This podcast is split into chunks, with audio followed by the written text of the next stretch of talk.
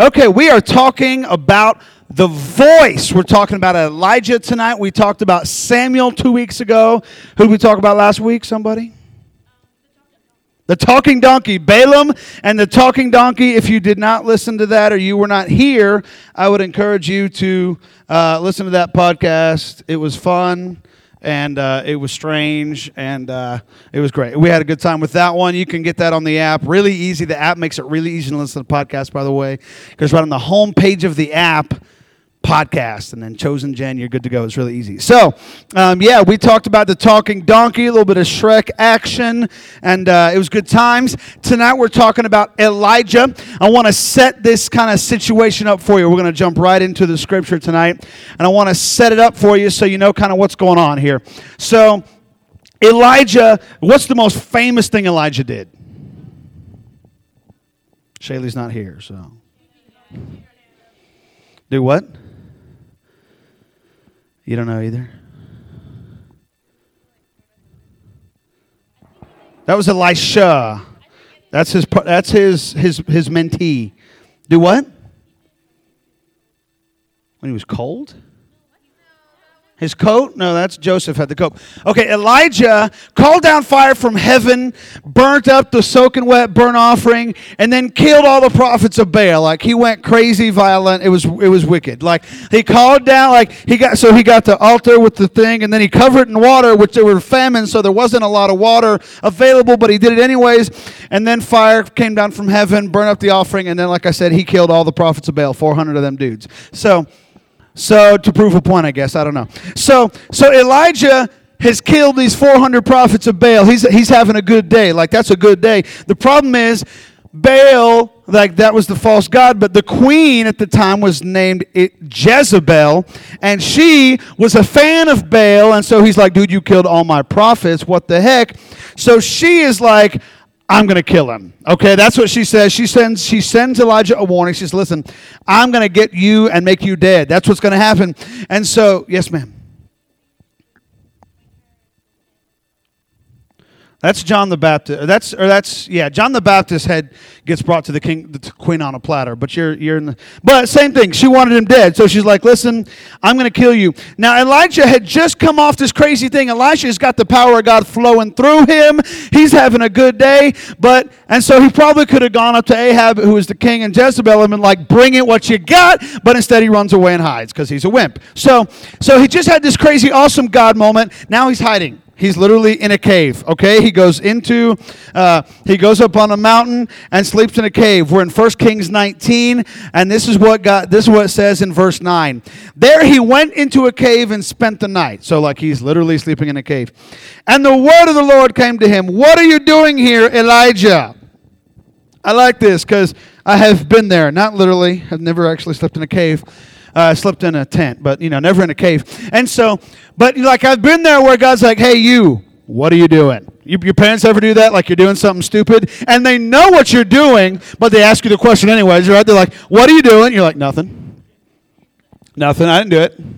It was an accident, right? Like, that's what it is. God's like, Elijah, dude, what are you doing? And so that's the situation where Elijah is at right here. This is so cool.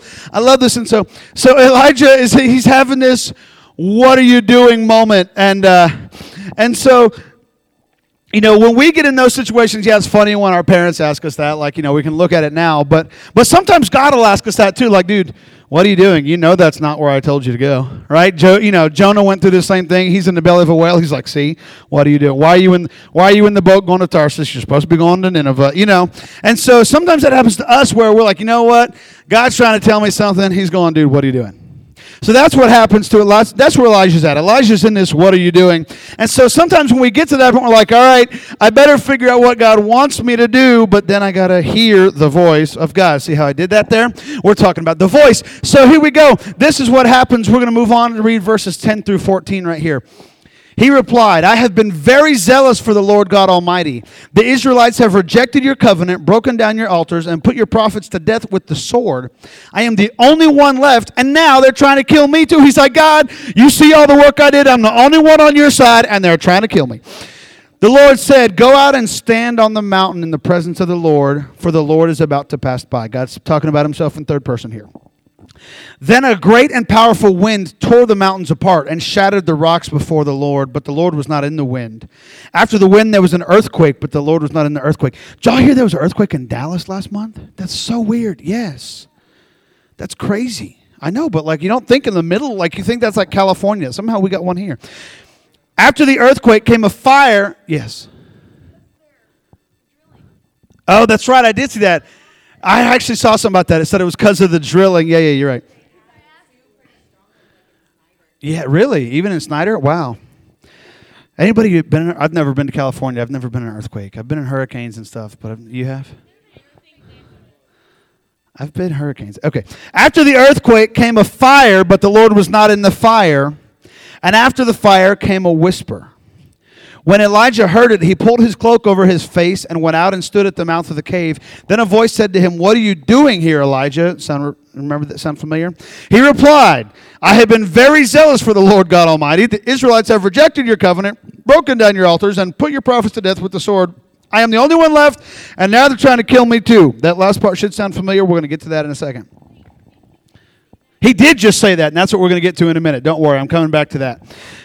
Because here's the thing, he's got all this crazy stuff, people are trying to kill him, but he's got to hear the voice of God. And so he goes out, and God sends a fire, and it's not the fire, and it sends a wind strong enough to break rocks, which is a lot of wind, and it's not that. And, I was talking to somebody about hurricanes, about how people in Florida were crazy, and people go, like, surfing in a hurricane.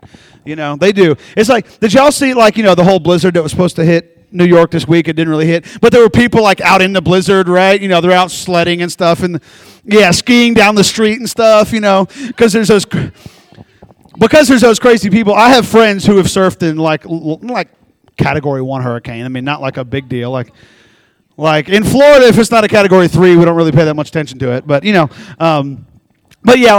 Like I've seen crazy stuff with the wind in a hurricane. The wind can do a lot of damage if you don't know that. So the wind breaks these rocks. It's not that. It's not the earthquake. It's not the fire. Then all of a sudden it says there was a, God sent a fire, but God wasn't in the fire. It said there came a gentle whisper. Other translations use the word a still small voice. And that's where Elijah hears God. See, that's where Elijah gets to hear the voice of God. It wasn't in the fire and the earthquake. And that same thing applies to us, because so often life gets crazy and we're running around like chickens with our legs cut off. And anybody catch that? No? Okay, somebody did. Chicken with their head cut off. Yeah, okay. So we're running around like crazy and, and all this stuff is happening, but we have to get quiet sometimes to get where we can hear God's voice. Give me that next slide there. What is that? The gear shift, the Prindle, which you know from what? Sweet Life of Zach and Cody. I actually knew that that's how y'all would know that, believe it or not. I found that somewhere. I don't remember how I learned that. But yeah, that is the gear shift or the Prindle, as many of y'all know. So here's the thing. We are like that. Y'all didn't know that. You are like a gear shift. I'm about to tell y'all. Our position, our posture of hearing God can be defined by the positions of a gear shifter, okay? So here's how it works. What's the P stand for? Park. Okay, when you are in park is when a car is in park, what's it doing? It's not moving. It's sitting there, right? Yeah. And that's how we are when we are still, unwilling to move. We're stagnant. We might even be going through the motions of hearing. Like you can press on the gas when it's in park, but it's still not going to go nowhere because we're not putting in the effort to hear God. Like at that point, you're like, you know what? I don't want to hear God. You're kind of still or you're not hearing from God. So that's park, okay? What's the R stand for? Reverse, right? Reverse. Okay, so sometimes we get in the situation where we're spending so much time looking at what used to happen or what happened before that we can't move forward.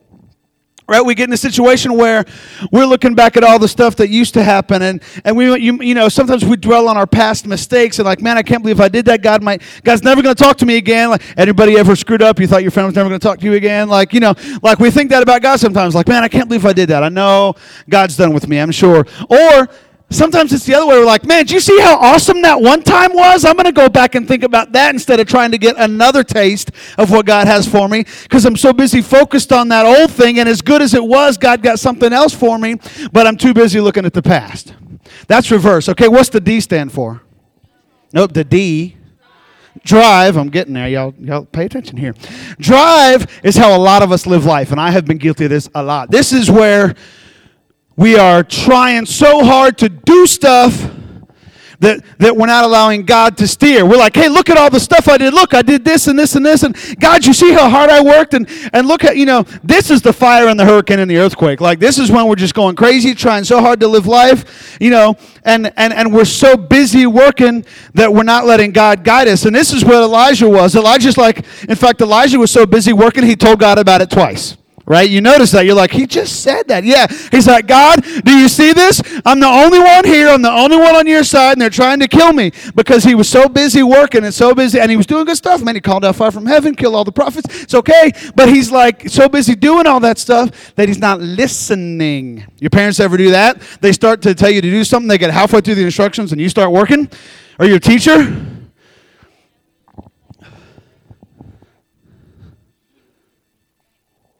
Yeah, that's a good point too. Yeah, we get, like, hey, you're doing this, and you're like, yeah, but look at what I'm doing now, and I didn't do that, Or like I said, your teacher sometimes will be like, they'll give you the first paragraph. Okay, so I don't know if y'all have ever got this test. When I was a kid, I think I was in high school, I got this test. And at the top, the first instruction is, read all the instructions before you do it. Anybody got this, right? And so it's like, spin in a circle and draw a square and turn the paper over and write your life story. And then the last one is put your name on the paper and turn it in. And that's it. Right? I think I've gotten that, because we don't do that because, we get so busy working that we're not paying attention to the instructions. And so that's what drive is. Drive is when we're so busy trying to do stuff that we're not listening. Yes, ma'am. Mm-hmm. Yeah, that's what I'm talking about. Like, and like I said, I've gotten that test before, and just to see if people are paying attention. And so that's what drive is, okay? Now, the 3, 2, 1, the low gears, okay? Low gears. This is when we want people to think that we're waiting on God, but we've already made up our mind, okay? I've been there a bunch, we tell people... People are like, oh, so what are you going to do about this big decision? Well, I'm just praying about it, but deep down we're like, whatever, I'm going to do this anyways. I'm going to do what I'm going to do no matter what. But we act like we're allowing God to teach us or to speak to us, but that's not really what's going on. But neutral, which I skipped over, and y'all see, neutral is where we want to be because neutral is where the car is running and we're able to move, but we're allowing somebody else to do the moving, right? Because when a car's in neutral, somebody got to push it. Okay, it's running, but when so that's where we want to be. That's a position to hear and act on what God is telling us. It's a willingness to be moved, and this is where we should be. So now the question becomes, how do we get into neutral? Like, what does it take? Like, okay, that's a cool little analogy, but how do we get there? I'm gonna tell y'all how we get there. First things first, being in neutral requires recognition. What do we have to recognize? God's voice, yeah. John 10:27 says, my sheep listen to my voice. I know them, and they follow me. Right? We talked about this with Samuel a couple weeks ago, how he was laying in bed, and he heard God talking to him, but he didn't know who God was. He thought it was Eli. And he's like, yes, Eli. And Eli's like, I didn't call you, dude. I'm sleeping. Quit waking me up. And he's like, oh, okay, that was the voice of God. I had to learn to hear the voice. He had to learn to recognize the voice of God, which sometimes means we got to shut some other voices off. Okay, I heard a thing today. I was listening to a podcast today, and he was talking about how our input determines our output. Okay, the things that we allow into our lives can determine the way we act, and so sometimes that means we got to shut some other things off, some other inputs off, so that we can hear God. Like, how many of you guys study with music? Like, you need some music on to study. Believe it or not, as much as I like music, I don't study well with music. It distracts me because I get to concentrate on the music. And then I'm like, ooh, I bet I can play that song. And next thing I know, I've got my guitar, and I'm totally confused. Like, I can't study with music. So you know what? When I want to get some studying done, I got to shut the music off. And it might be good music. I listen to, tons of praise and worship and stuff. But sometimes I need to shut it off so that I can allow God to input what he wants to in me. Yes, ma'am. And some people are, it helps them focus and that kind of stuff. But the point being, my overall point right here is that sometimes we have to put aside some other things so that we can recognize the voice of God. Okay? Here's the second thing, is that neutral requires willingness. Luke 8:8, when he said this, he went, whoever has ears to hear, let them hear. You ever had your parents be like, you're like, are you listening? Like, I can hear you. And they're like, yeah, but hearing is the same as listening. Right? Right? We all been in those conversations where we're hearing, but we're not really like listening and comprehending and stuff. Like, yes, the sound is technically reaching us. The sound waves are traveling through the air and they're touching our eardrum and all that stuff, but we're not really computing those kind of things. I've been there a lot. Like, you know, when I'm FaceTiming with Jen, if I have the TV on in the background, sometimes I'm not listening, right? Like you know, sometimes we got to be aware of that, you know? And so we can hear it, but we have to be willing to hear. We have to choose to hear, because sometimes we don't want to hear what God says. You know, like that little kid who's like, la, la, la, la, la, I can't hear you. Right? Y'all know what I'm talking about? Sometimes we get like that. We got to choose to listen and not just hear. Third thing, neutral requires trust. See, it's one thing to recognize God's voice. It's another thing to choose to listen. It's another thing to trust in what he's saying. Proverbs 3:5-6 says, trust in the Lord with all your heart and lean not on your own understanding. In all your ways submit to him, and he will make your paths straight. You've probably heard that scripture like a bajillion and seven times if you've been in church very much. But that's what it's talking about. You know, it's one thing to recognize God. It's another thing to hear and listen. It's a whole other thing to actually trust enough to act. You know, when you're a little kid, you go to the pool with your parents, and your dad would stand like just far enough away from the edge to freak you out and be like, jump. And you get those little kids who are like, and they look around, and they, you know, and they take forever before they finally are like, should I go? I don't know. He's really far away. I don't know if I can make it. You know, but you got to trust, and you finally jump into your dad's arms. You're like, okay, good, I made it. Look at that. Ta-da, here I am. Because we have to trust. I think this is the hardest thing for us to do. I really do. And this whole list of things, I think this might be the hardest because, you know, you know, okay, if I read God's word, that's his voice. Like, okay, I get that, and I can hear it, and I can choose to, but to actually act on it and to trust somebody else is really hard. Especially because in our culture in America today, it's all about pull yourself up by your bootstraps. And you know, we got a whole channel called the Do-It-Yourself channel, which is fine. It's actually really entertaining. I like watching that channel. It really is. But, you know, that mentality that I got it, I'm in control, I can control my own destiny. This whole thing is such a non-scriptural way to live life. But in America, we think it's the way to do, like, you know, it's all about you control you and you do what makes you feel good and all this kind of stuff, when the reality is we have to trust him, and it's the hardest thing to do. Here's the fourth thing, is that neutral requires repentance. Neutral requires repentance. See, here's the thing.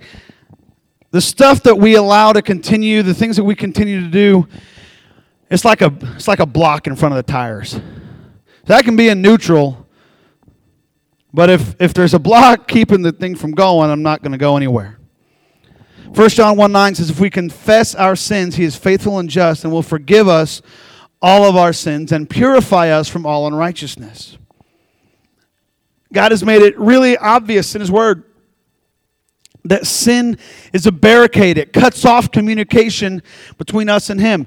Oh, y'all probably won't get this analogy, but I'm using it anyways. Okay, so especially back in the day when we had internet problems, like not dial-up, I'm not going quite that far back, but like sometimes, and like we'd pull up the little network settings thing. Anybody ever had to pull up your network settings on a computer? Okay, and sometimes it'll be like, okay, so here's your computer, and they've got the little world that represents the internet, right? You've got the computer and the world, and sometimes in between there's a red X because you're not communicating with the internet. Sometimes on your phone you might get this if you drive out of town too far, even you get it where like, okay, you're like, sweet, I got LTE, awesome, okay, 4G, okay, 3G, oh poop, there it goes, like, you know, and then it's like you got nothing, you have no communication, because even though you got your phone and it's on, there's no communication. That's what sin is. Sin is that little red X. Sin is that thing that keeps us from communicating with him, and confession is where it comes in. Confession is where we begin to break that communication, or when we reestablish that communication.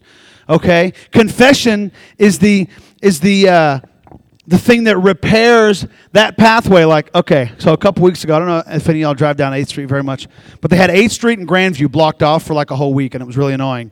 And I had to go I had to go all out of the way. It was a huge mess. I couldn't get home. I know, some of y'all go that way.